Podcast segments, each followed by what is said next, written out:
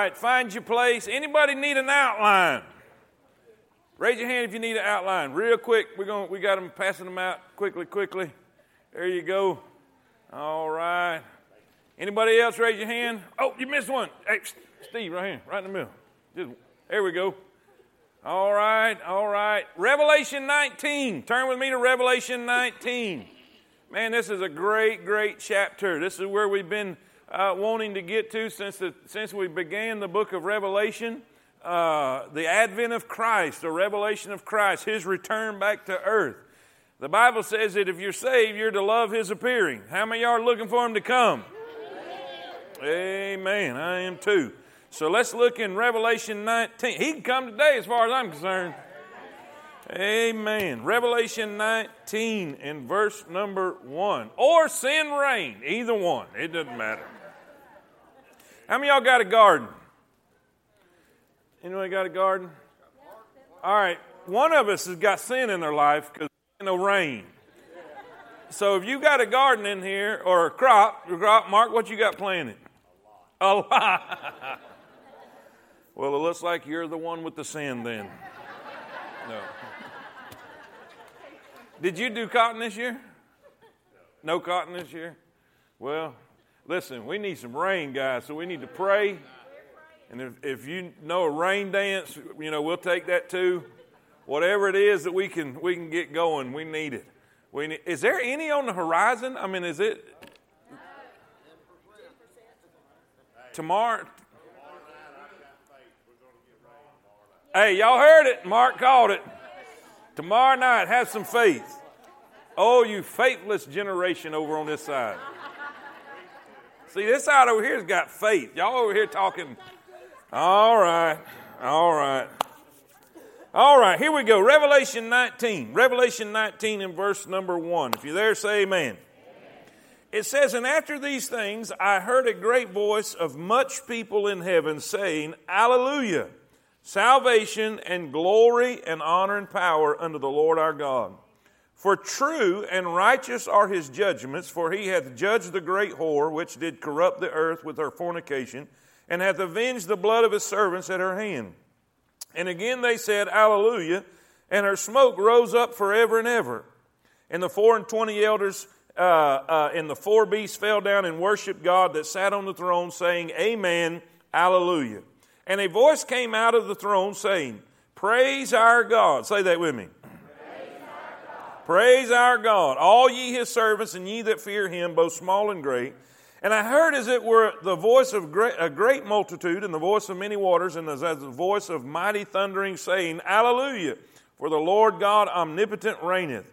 Let us be glad and rejoice and give honor to him, for the marriage of the Lamb is come, and his wife hath made herself ready.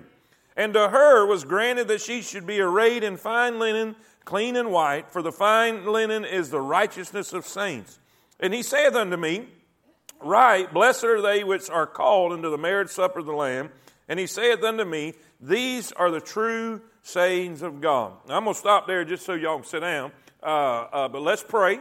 Let's pray and let's ask the Lord to uh, uh honor his word tonight. Let us learn and glean it's a really, really, really good study tonight. And uh, man, it, is God fulfilling his promise that he is going to send a Messiah, he's going to send a king, and he is on the way. Amen? So let's, let's pray. Lord, thank you so much for your blessings. Lord, we stand in need of your prayers. Lord, we, we were joking around about the rain, but we're serious. We really do need it. Lord, the farmers in this area need it, and uh, those with the little gardens need it. And uh, I know that, that you, you control all that. And Lord, we ask for you, just in faith, we ask you to send the rain. Lord, help us with the rain. And Lord, I pray that you'll just move in an awesome way. Bless us tonight. I pray, God, that you'll bless your study. Uh, uh, Lord, as we study the return of Christ to this earth to rule and reign and uh, uh be the King of kings and Lord of lords. I pray that your perfect will be done. In Jesus' name we pray. Amen and amen. While you're being seated, let's just continue reading, and uh, and because we're going to we're going to finish the whole chapter today, Lord's willing. So it, it says after this, after they talked about the marriage supper of the Lamb, it begins to speak about Christ. And it says this And I fell at his feet to worship him, and he said unto me, See thou do it not. I am thy fellow servant and of thy brethren that have the testimony of Jesus. Worship God, for the testimony of Jesus is the spirit of prophecy. Now, he's fixing to see, uh, he's fixing to see the vision of Christ coming again. Verse 11, And I saw heaven open, and behold, a white horse, and he that sat upon him was called Faithful and True. And in righteousness he doth judge and make war. His eyes were as a flame of fire, and his head was many, and on his head were many crowns. And he had a name written that no man knew but he himself. And he was clothed with a vesture dipped in blood, and his name is called the Word of God. And the armies which were in heaven followed him upon white horses, clothed in fine linen, white and clean. And out of his mouth goeth a sharp sword, that with it he should smite the nations, and he shall rule them with a rod of iron and he treadeth the winepress of the fierceness and wrath of Almighty God. And he hath on his vesture and on his thigh name written. Say it with me. Amen. And I saw an angel standing in the sun, and he cried with a loud voice, saying to all the fowls that fly in the midst of heaven, Come and gather yourselves together into the supper of the great God, that ye may eat the flesh of kings, and the flesh of captains, and the flesh of mighty men, and the flesh of horses, and them that sit on them and the flesh of all men, both free and bond, both small and great. And I saw the beast and the kings of the earth and their armies gathered together to make war against him that sat on the horse and against his army. And the beast was taken, and with him the false prophet that wrought miracles before him, which, uh, with which he deceived them that had deceived the mark or received the mark of the beast, and them that worshipped his image. Both were cast alive into the lake of fire, burning with brimstone As far as I know, that's the first mention of the lake of fire. Uh, and I guess it's appropriate that those two are the first ones thrown in to the lake of fire, which is the future judgment of all the uh, unredeemed and all the demons and, and, and Satan also. And the, redeemed, the remnant were slain with the sword of him that sat upon the horse, which sword proceeded out of his mouth, and all the fowls were filled with their flesh. So let's look in, in verse number one. Let's just begin. Uh, uh, go back to this now. As, as a small review, uh, remember what we said. Chapter 17, 18, and 19 go together, right? This is, this is God coming again to judge uh, the Antichrist, his system, his system, which is called a prostitute, a harlot, the great whore. Uh, uh, it is a political system, it's a religious system, and it's a economic system.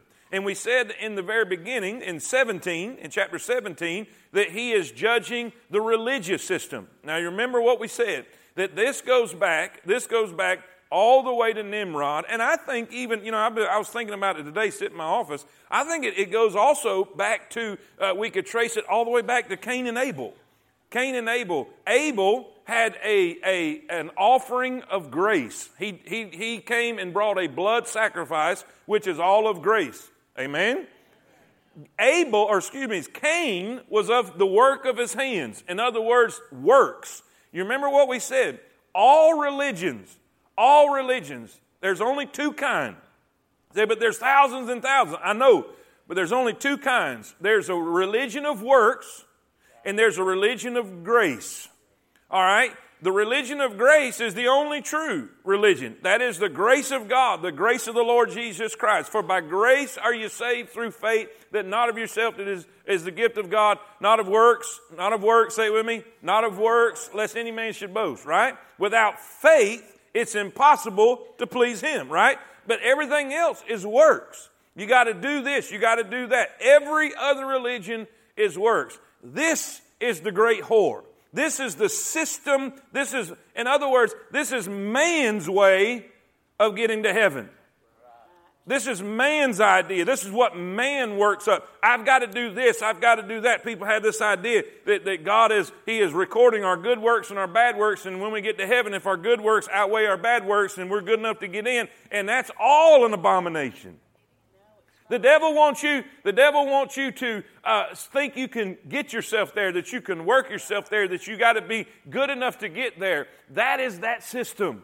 That whole system from the very beginning of time has corrupted mankind and, and gone against the will of God, which is the system of grace.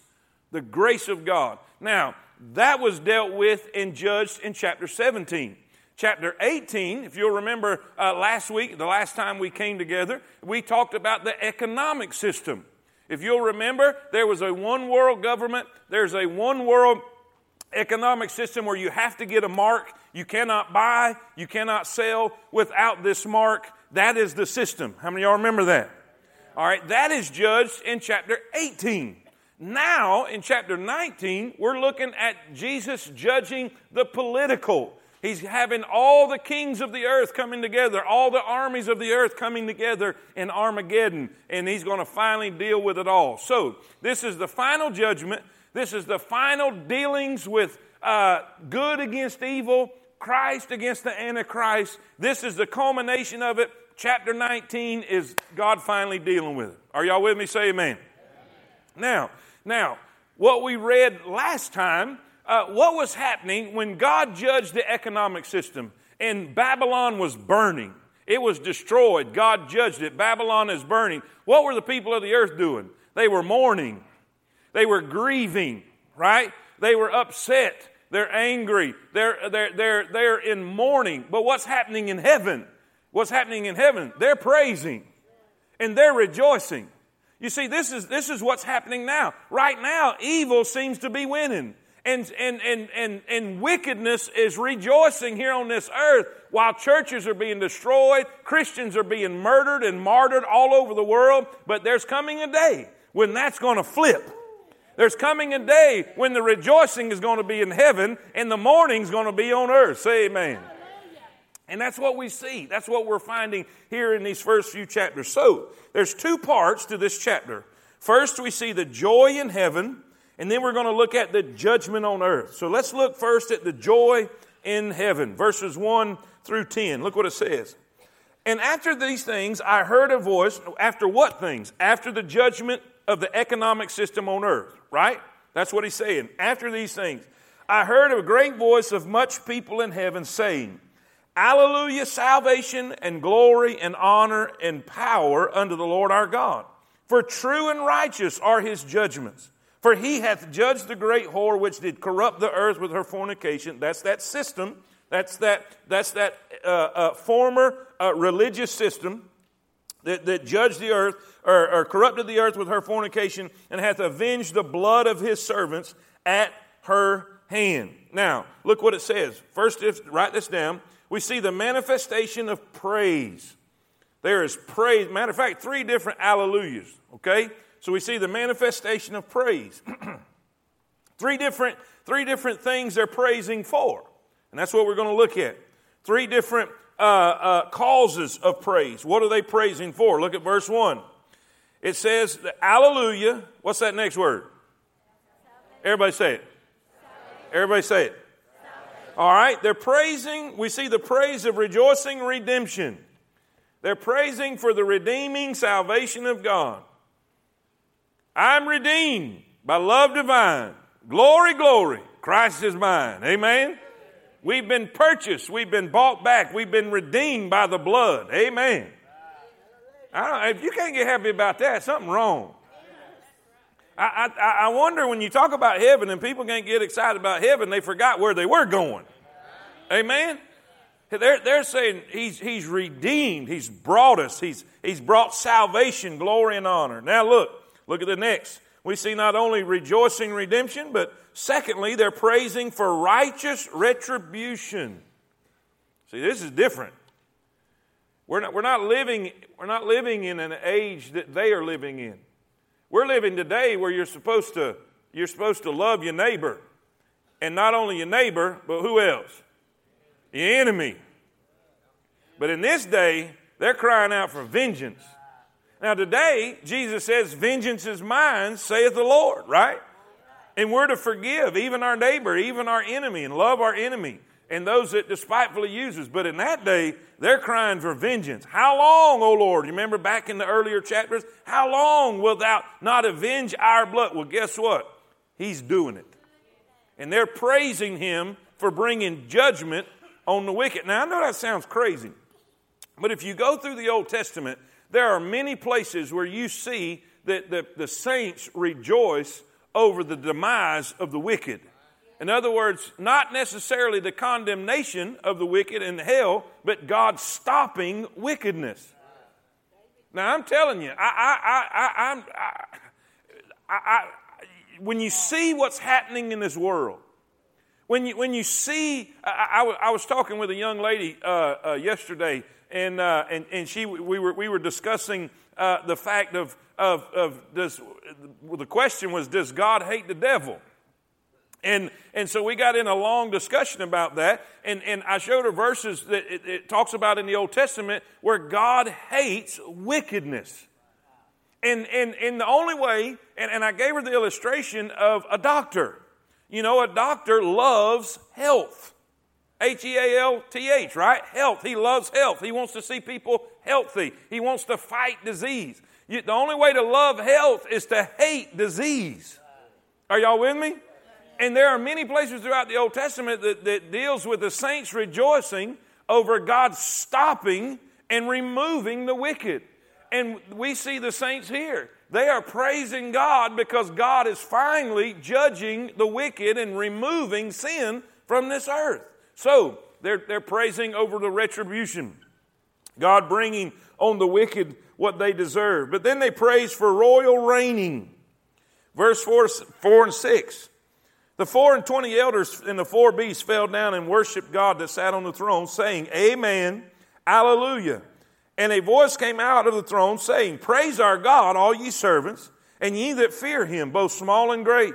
And I heard as it were the voice of a great multitude, and as the voice of many waters, and as the voice of a mighty thundering, saying, Alleluia. Why are they praising? For the Lord God omnipotent what? Now, what did God say? What did God say when He taught His, his, his, his disciples to pray? He said, When you pray, pray, Our Father, which art in heaven, hallowed be thy name. Thy.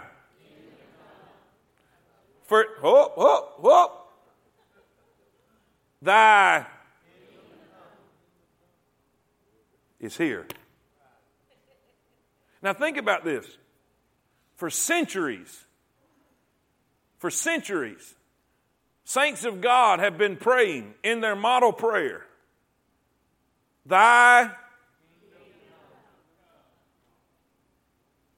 now it is is here. So they're praising. They're praising the God who reigneth. Are y'all with me? Say amen. Now look, we see the manifestation of praise. Secondly, secondly, the joy in heaven. We see the marriage of Christ in the church. We see the marriage of Christ in the church. And this is imagery. This is imagery, guys. Uh, he, is, he is describing he is describing the relationship, the husband and wife relationship, the intimacy that's there, the closeness that's there. And he says this. He said, Let us rejoice, verse 7, let us be glad and rejoice and give honor to him. Honor to him. That's talking about Christ, the Lamb of God.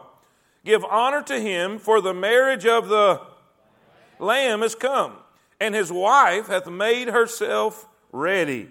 And to her was granted that she should be arrayed in fine linen, clean and white.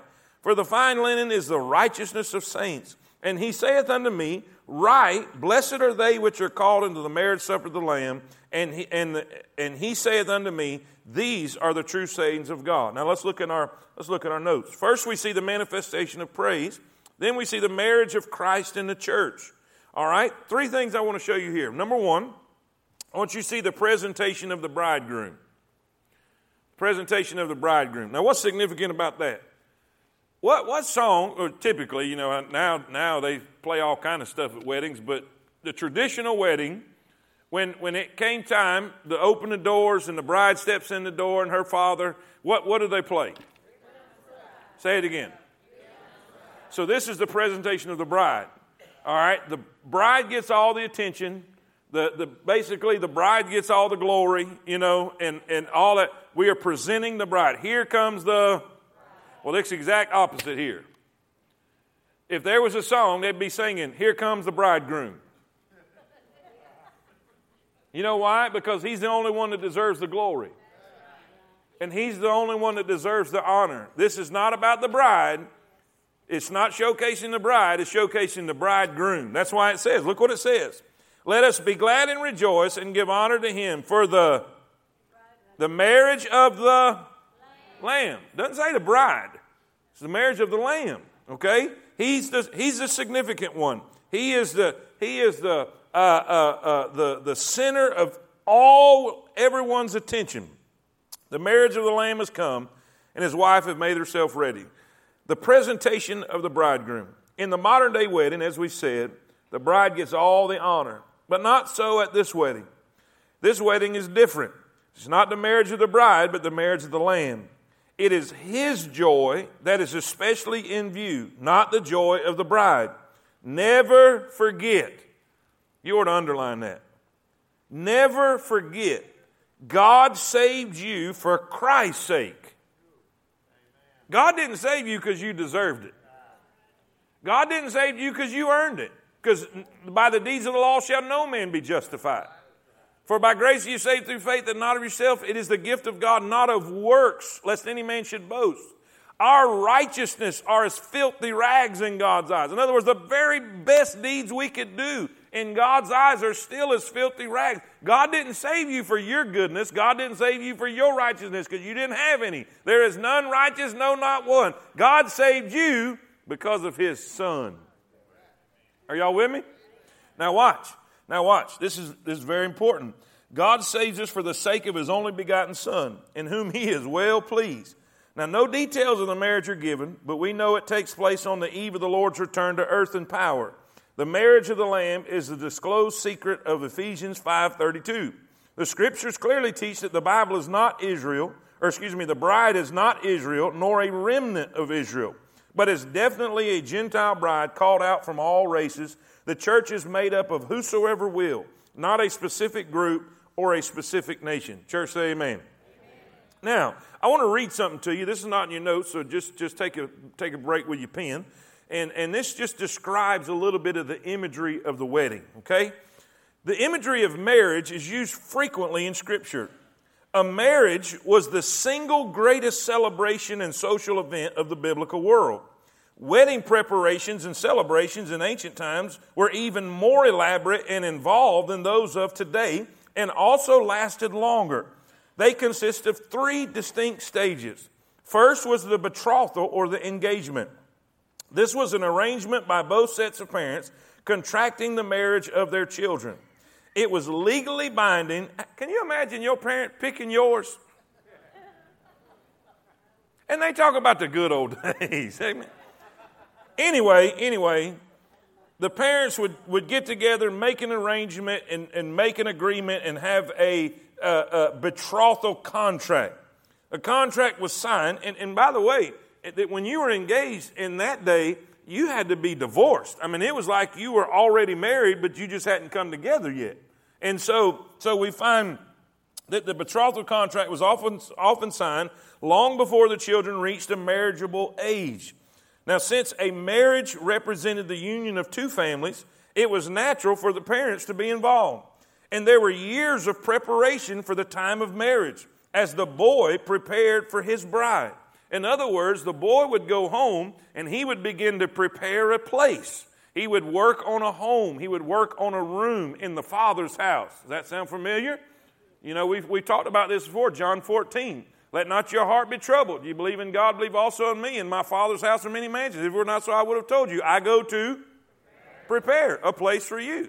And that's, that, John 14 is describing this process. All right? Now, when he gets the place ready, when he gets the place prepared, the second stage of a wedding was the presentation, a time of festivities just before the actual ceremony. Now, those festivities could last up to a week or even more, depending on the economic and social status of the bride and groom.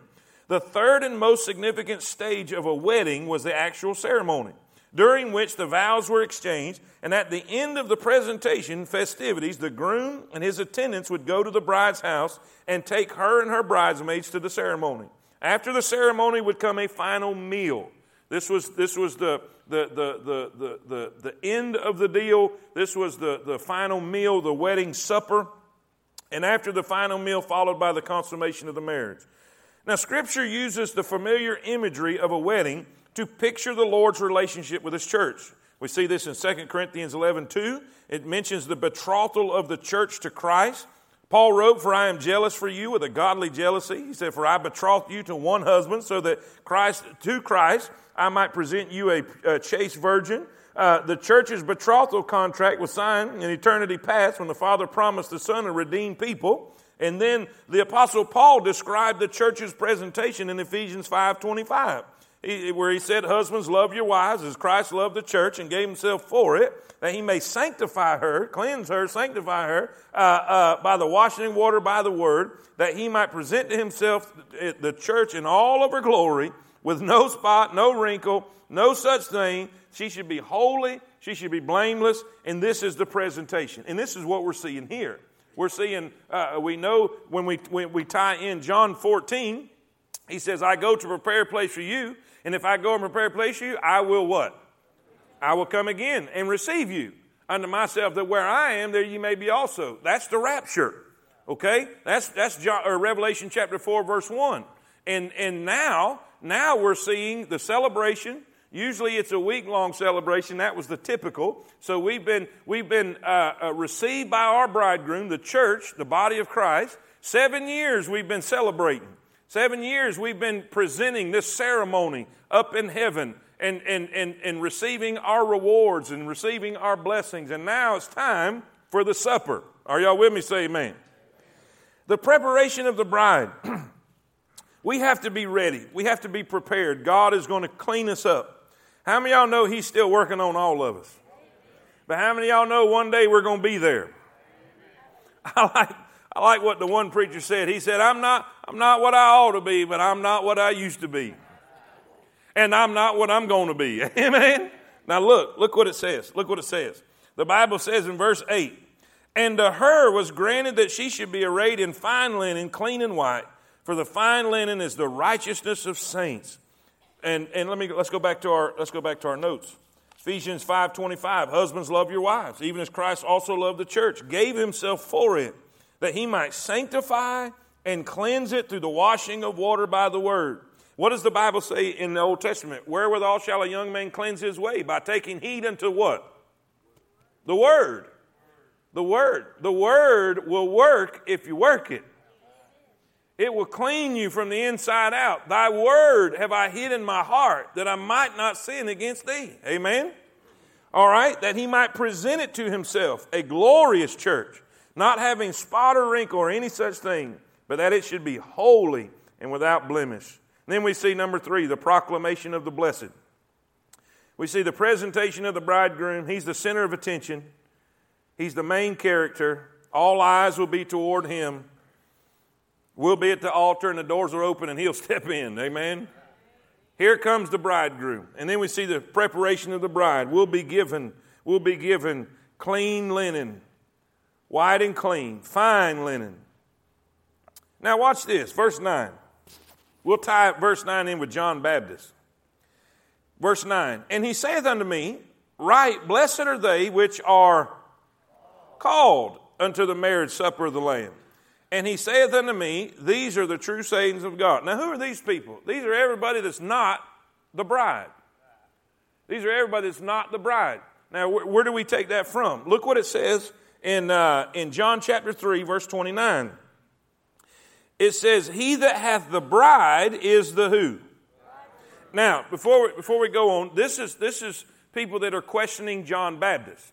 All right? John Baptist is still alive at this point and uh, he, he has been in ministry. They've been following him. He's been preaching, attracting crowds from everywhere, baptizing, people getting, people repenting of their sins. And, uh, and then now it's coming time for him to step off the scene, and Jesus is coming forward. He's baptized Jesus. Uh, he has declared Jesus and who he is. And uh, behold, the Lamb of God, which taketh away the sins of the world. And so people are beginning to leave John's ministry and they're beginning to follow Jesus. And some of his disciples are saying, Whoa, whoa, whoa, whoa, what's all this about? You know, hey, they're leaving you, they're, they're following this man you baptized. And, and, and this one, uh, and this is, this is John's response and reply to them. This, look what he says. Look what he says. He says, He that hath the bride is the bridegroom, but the friend of the bridegroom, which standeth and heareth him, rejoiceth greatly because of the bridegroom's voice. This my joy So, what is John Baptist saying he is? He's the friend of the bridegroom. Okay? This my joy, therefore, is fulfilled. And right after that, the next verse is where he said, He must increase, but I must decrease, right? And so here's what he's saying I'm not part of the bride, I'm, I'm the friend of the bridegroom. I'm not, I'm not in the wedding, I'm at the wedding. Are y'all with me? And so who's that going to be? That's going to be Old Testament saints. It's going to be everybody that's not, I believe it's going to be those that were martyred during the tribulation period and the Old Testament saints before Christ, before the church came into being. And uh, the church is special. It is a distinct separation from Old Testament saints and then the tribulation saints. All right? Church, say amen. Now, what a, what a rejoicing, what a, a celebration, uh, what a blessing, what an exciting time what, what an encouragement to know that God's promises are going to be fulfilled. He's going to do what He said He's going to do. It's going to be great. It's going to be wonderful. But there's something left to be done. There's something left to be done.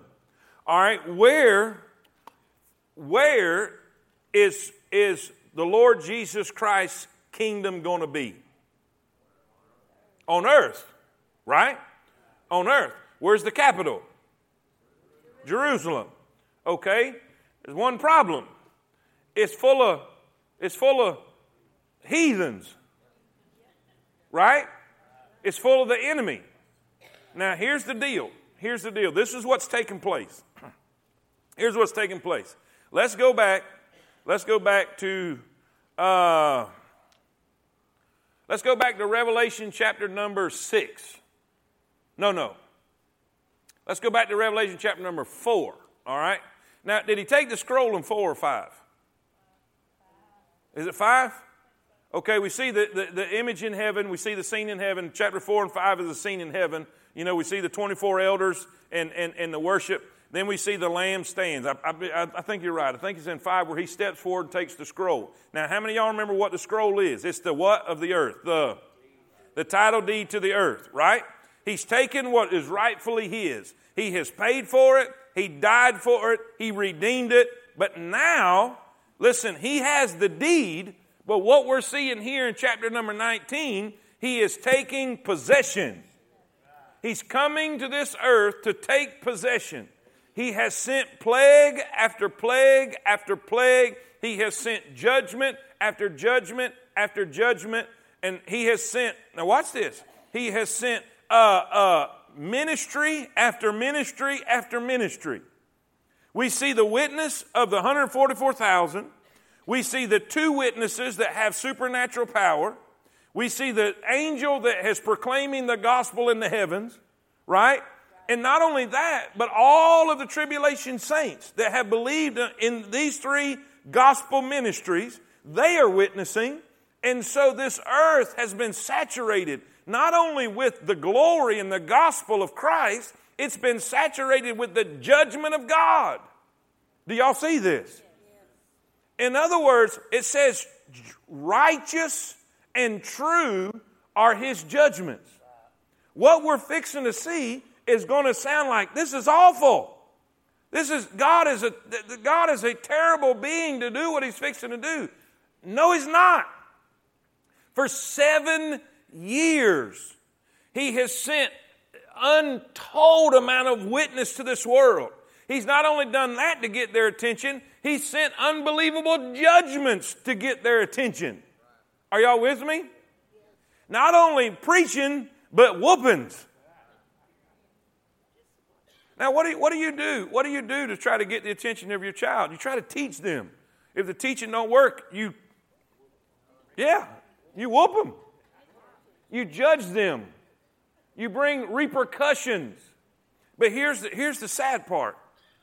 According to Scripture, what we've studied already, they know that this is coming from God, yet still will not repent.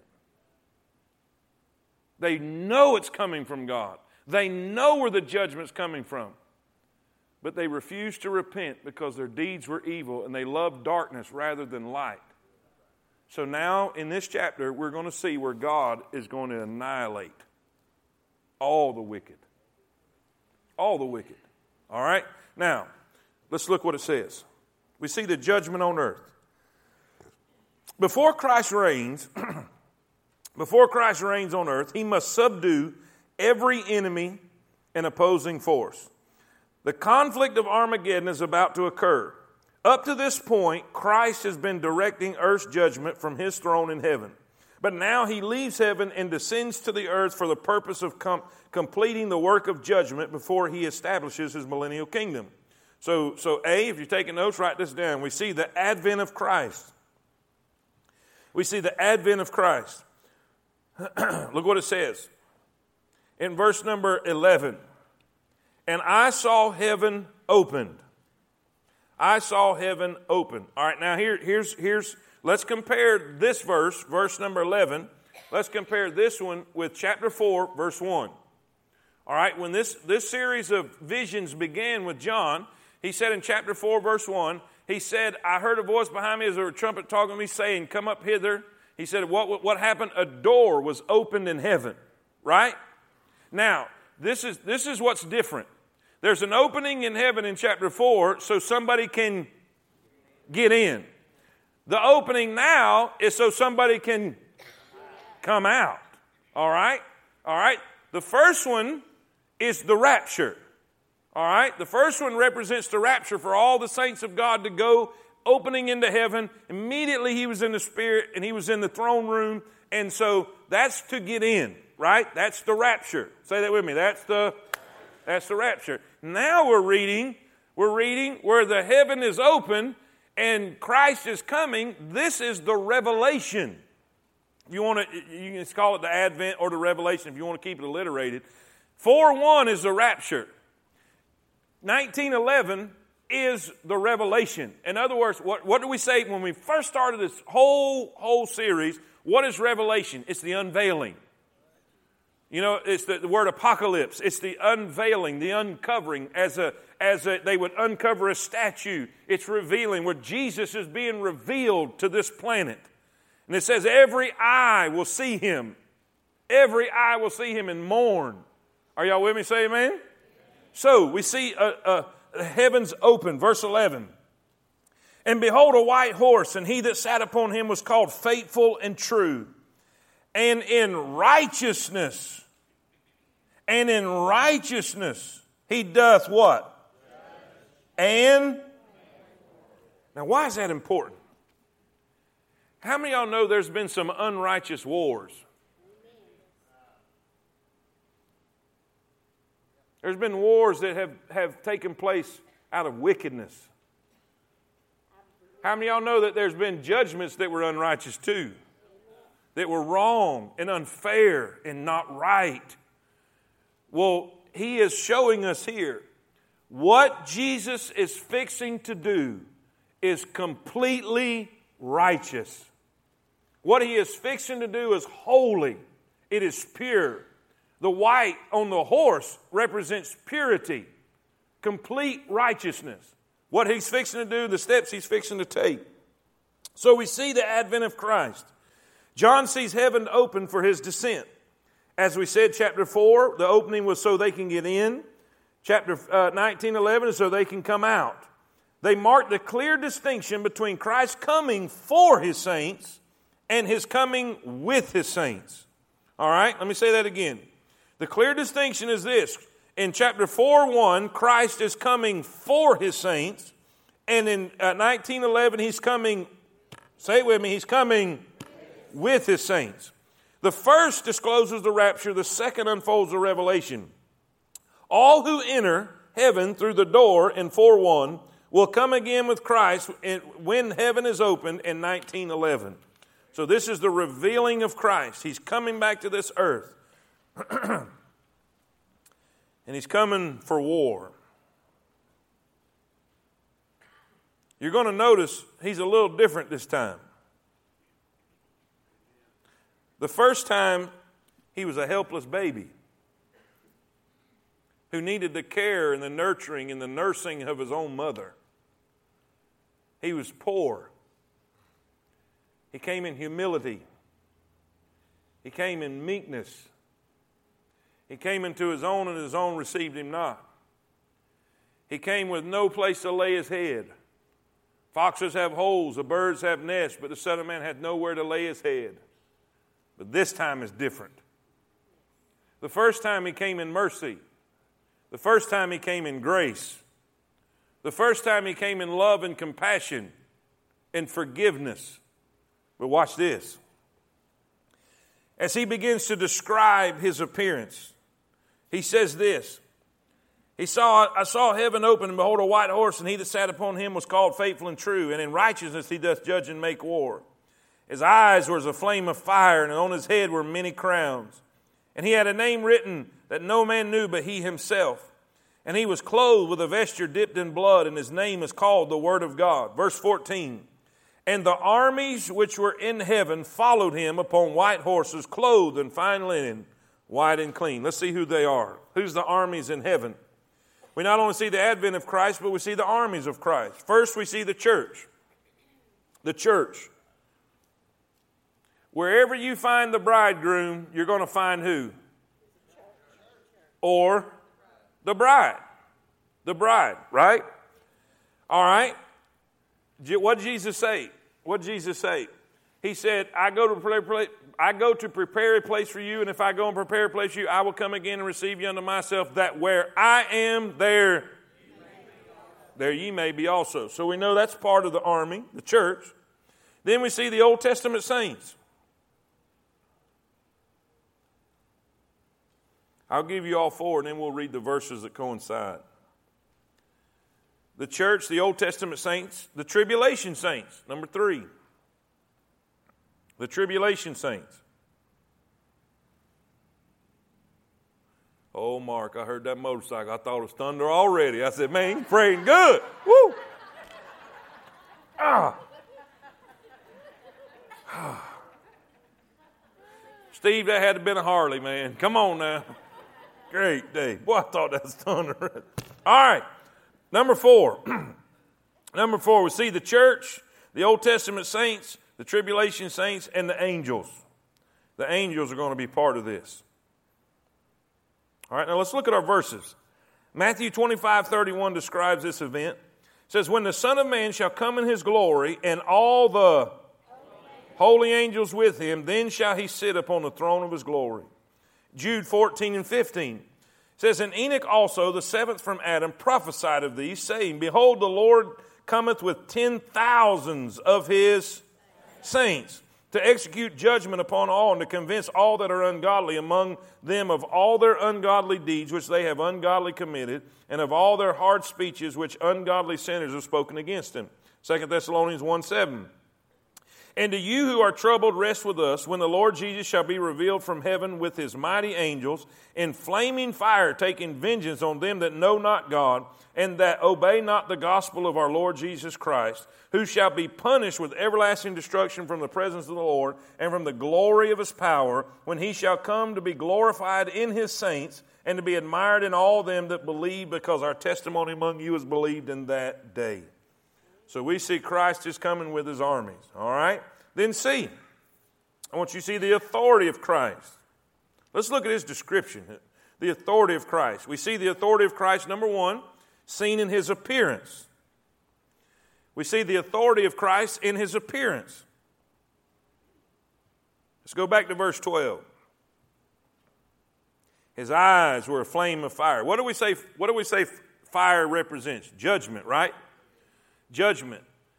You know, there was a day that Christ's eyes was eyes of pity, where he looked on Jerusalem and, and he said, he said, How oft would I have I've gathered you under my wings as a mother uh, her chicks, and and there were eyes of of of of pity where and compassion where he wept at Lazarus' death, not because he died, but because they were mourning and grieving. He knew he was fixing to go raise him back, so he wasn't crying because he had died. He was weeping and he was letting those people know, I feel your pain.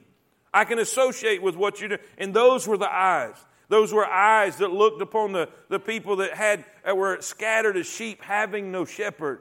Man, the sweet eyes of love and, and, and gentleness that, that looked on the little children when he said, Suffer the little children to come unto me, for such is the kingdom of heaven. But look now, their eyes of fire. These are eyes of judgment. These are piercing eyes, eyes that look down into the very soul, eyes where nothing can be hid from it, eyes that see everything, eyes of fire. And on his head were many crowns. Say that with me. On his head were. Now, in the, in, in, in the old days, in the ancient days, it was customary for the conquering king to collect the crowns of the defeated kings. Now, now keep in mind, keep in mind, who we fighting here? All right? If we go back and, and, and, and, and look at it again and, and come back through, we find that there's an Antichrist. He's the world leader, he's the main dictator, right? But underneath him, there are 10 regions or 10 uh, rulers underneath him, 10 uh, world leaders who have pledged their allegiance to the Antichrist. So, what is, he, what is this picture showing? He's going to get all of their crowns. Does that make sense? On his head were many crowns. Crowns of who? Crowns of all those he's defeated. He's coming as King of and Lord of. Are y'all with me? His authority. There's not going to be anybody but him. He's going to be the one ruler. He's going to be the sole ruler. He's going to be the king of this earth, the king of the universe. Say amen. We see, let's keep reading. It says, On his head were many crowns, and he had a name written that no man knew but he himself. Now we see three names. All right, we see the one that nobody knows. We see the Word of God, which that tells us right away, according to John chapter 1, that that's Christ. Right? John 1 1, in the beginning was the Word, and the Word was with God, and the Word was God, the same as again in the beginning with God. All things were made by Him. Without Him was not anything made that was made. And in a couple verses it says, and the Word became flesh and dwelt among us. The only one that did that is Jesus, right? So we know we can identify this person on this white horse. This is Jesus. And then, then it says he's got a name, King of Kings and Lord of Lords, all right? Now, some people have speculated that first one, the one that says nobody knew but him. But why are we going to speculate if the Bible says nobody knows it? If nobody knows it but him, nobody's speculation is right. So don't even try, right? Okay, so we see the three names. Now let's let's let's go back. Let's go back. Uh, verse thirteen, and he was clothed with a vesture dipped in blood. this represents the blood of his enemies. This is the blood of his enemies. Now, now here's the thing. It's described this valley now we're talking about Armageddon. Is everybody understanding that what we're talking about right here? This whole description here is Armageddon. The, the, all the armies of this earth, the, the Antichrist, you remember the, four, the three frogs, the, the, the, the, the, the, which represented a demon that came out of the prophet, came out of the Antichrist, and, and came out of the, uh, uh, uh, help me, false prophet. There we go. And, and so here we find they've gone throughout this whole earth gathering all the armies together. So they have been demonically influenced to come and join up with the Antichrist. So all of the armies of the earth, all of them, are coming down into this valley to come to Israel to attack Christ. They know they're fighting God. How arrogant is that? It's just as arrogant as Nimrod and his crowd thinking they're going to build a tower to God. Right? So here they are. Here they're coming. And, and it's described as a wine press. A wine press. How many y'all know what I'm talking about? A wine press. Maybe you've seen one on TV. It's just like a big tub. It's like a big tub with a pipe at the bottom of it, and they fill this tub. The old, old days, they'd actually get in it and step in it. Now, I don't understand that, but anyway, barefooted, barefooted, step in it, and, and it would pulverize, it would pulverize the grapes, and as it pulverized the grapes, then the, the juice would come out the bottom of the vat. Y'all with me? Now think about that, that imagery. This valley, the valley of Megiddo, the valley of Armageddon, is being described that God is piling all these armies, all these humans into this valley just like it was a, a vat or a wine press. Guess who's going to be walking in it? Jesus. His vesture. You see where this is going? His, he had a vesture dipped in. Now, the Bible says in that 200 mile stretch, there's going to be millions and millions and millions of people in this 200 mile stretch is going to die. And their blood is going to splatter so high they'll be up to the horse's bits. And this is representing a conquering king. The blood of his enemies will be upon his. And uh, if you want to, if you want to look up uh, Isaiah 63, I think Isaiah 63 is a good commentary to this point. If it's not, uh, I'll post it later. Uh, I'll post it later on my Facebook. But I'm pretty sure it's Isaiah 63, 1 through, 1 through 5 or 1 through 6 is describing this. Can somebody go there real quick? You, you there? What, read that first verse. 63? Yeah. From Edom. From Edom, yep, that's the one. That's the one. All right, I'm right. I'm right. Uh, we, we don't have time tonight, but for, you know, to, to describe this, this scene, you'll see, and it'll talk about, it'll talk about the, the, the victor coming with the blood on his vesture, with the blood on his, on his, on his clothes. Just Isaiah 63, I think it's like 1 through 5 or 1 through 6. It'd be some good reading right there. All right? Now, let's keep reading. Let's keep reading. His name is called the Word of God. The armies which were in heaven followed him upon white horses, clothed in fine linen, white and clean. Now, now, look what, it, look what we see. Not only his uh, appearance, oh, we forgot one. All right, verse 15. And out of his mouth goeth a sharp. All right, what comes out of your mouth? Words. Words. The Word of God is quick and powerful. Come on. Sharper than any two edged sword. So, the image is a sword. So, what is, what is Jesus going to use to kill the enemy?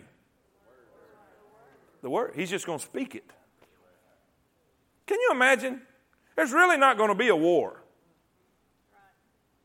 He's just going to speak their destruction. Now, we're with him, we're the armies with him, but we're not needed. Right? We're just, now, let's think about this a minute. I know we're running out of time, but let's apply that to today. Let's apply that to today. How many of y'all have battled stuff lately? You know what God showed me yesterday? Why are you battling? It says the battle is the Lord's. You know my contribution to the battle? I know y'all more spiritual than me, but you know my contribution to the battle is? Worry. How many that's y'all's contribution? How's that working for you? Do you understand that no matter what your enemy is, all God's got to do is.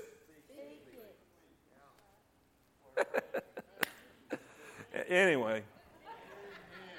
Anyway, that'll help somebody. It helped me. Yes, amen. Glory. All right. We see in his appearance. Now, we're talking about the authority of Christ, right? The authority of Christ, seen in his, number one, I done gave it to you people. Seen in his appearance. All right, number two, seen in his agenda. Seen in his agenda. What is his agenda? He's coming to judge and make war. All right, we see his authority in his agenda. He's coming to judge and make war. Then, number three, hurry, hurry, hurry. We're running out of time. number three, seen in his announcement.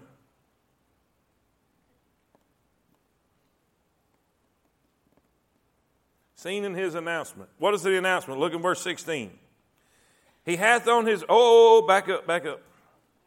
Verse 15, verse 15. I, I, I want y'all to see where I'm getting this, the wine press. Out of his mouth goes the sharp sword, that with it he should smite the nations, all the nations that come into this valley.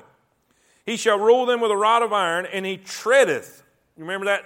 That's that treadeth. He's stomping, right? In the wine press. He treadeth the wine press of the fierceness and wrath of Almighty God. He hath on his vesture and on his thigh a name written. Say it with me. Say it again. King of kings and Lord of lords. All right, that's his announcement. He is the king. Now, that's when, it, that's when, that's when, y'all paying attention? That's when Isaiah 9 comes into being.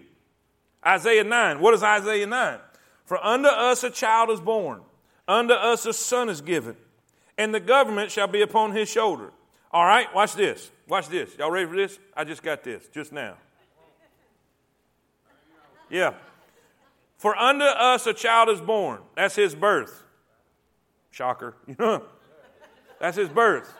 Watch this. Unto us a son is given. That's his death. But God commended his love toward us, and that while we were yet sinners, Christ what? For God so loved the world that he, his only begotten Son. What does that mean? He gave him, he died, he was the sacrifice. Right? Now look, for unto us a child is born, that's his arrival, that's his birth. Unto us a son is given, that's his death, that's the cross. And the government shall be upon his shoulder, that's his return. That's Revelation 19, that's what we're talking about. The government of the world will be upon his shoulder. Listen, when he begins to reign on this earth, his name shall be called. And we can come to him and, and, and know he is a he is the counselor, the mighty God, the everlasting Father. Listen, when will the world finally have peace? When the Prince of comes, say amen. Of the increase of his government and peace, there shall be no end upon the throne of David and upon his kingdom. Where's the throne of David? Jerusalem. Jerusalem will be the capital of the world on the throne of David and upon his kingdom to order it and to establish it with judgment with justice from henceforth even forever. The zeal of the Lord of hosts will perform this. Say amen. amen. Now watch this. It says in Isaiah 11, 4, and with righteousness shall he judge the poor and reprove with equity for the meek of the earth. He shall smite the earth with the rod of his mouth, and with the breath of his lips shall he slay the wicked. Say amen. amen. Now, I know what you're thinking. If he's ruling, if he's ruling, and, and, and, and during the millennial reign, the thousand years on earth, he's going to change the atmosphere. That's when the lion shall lay down by the lamb and the, you know, all that stuff. Why has he got to rule with a rod of iron? I don't, I don't know if you understand the concept, but ruling with a rod of iron means firm, right? Because there will still be man in his natural form. Now, we're going to have glorified bodies, the church, the body of Christ. But there will be people who have survived through the tribulation period and go into his kingdom. Are y'all with me? And they will birth children through that thousand years. And guess what? Man will still be man. So God will have to rule with a rod of. Why? The Bible says foolishness is bound in the heart of the child, but the rod of correction will drive it far from him. Anyway, I got 23 seconds. I'll explain that later. All right, D. We see the avenging of Christ. The avenging of Christ. Oh, I put it on the outline. I forgot I put it on the outline. Isaiah 63, 1 through 6. All right. Two things. Write this down. The voracious fowls. Voracious means hungry. Look what it says. I'm not making this up. Verse 17. And I saw an angel standing in the sun, and he cried with a loud voice, saying to all the fowls that fly in the midst of heaven, Come and gather yourselves together unto the supper of the great God, that ye may eat the flesh of kings, and flesh of captains, and the flesh of mighty men, and the flesh of horses, and of them that sit on them, and the flesh of all men, both free and bond, both small and great. And I saw the beast and the kings of the earth and their armies gathered together to make war against him that sat on the horse. You see, they knew who they were fighting. They're not coming to fight the Jews, they're coming to fight the king of the Jews.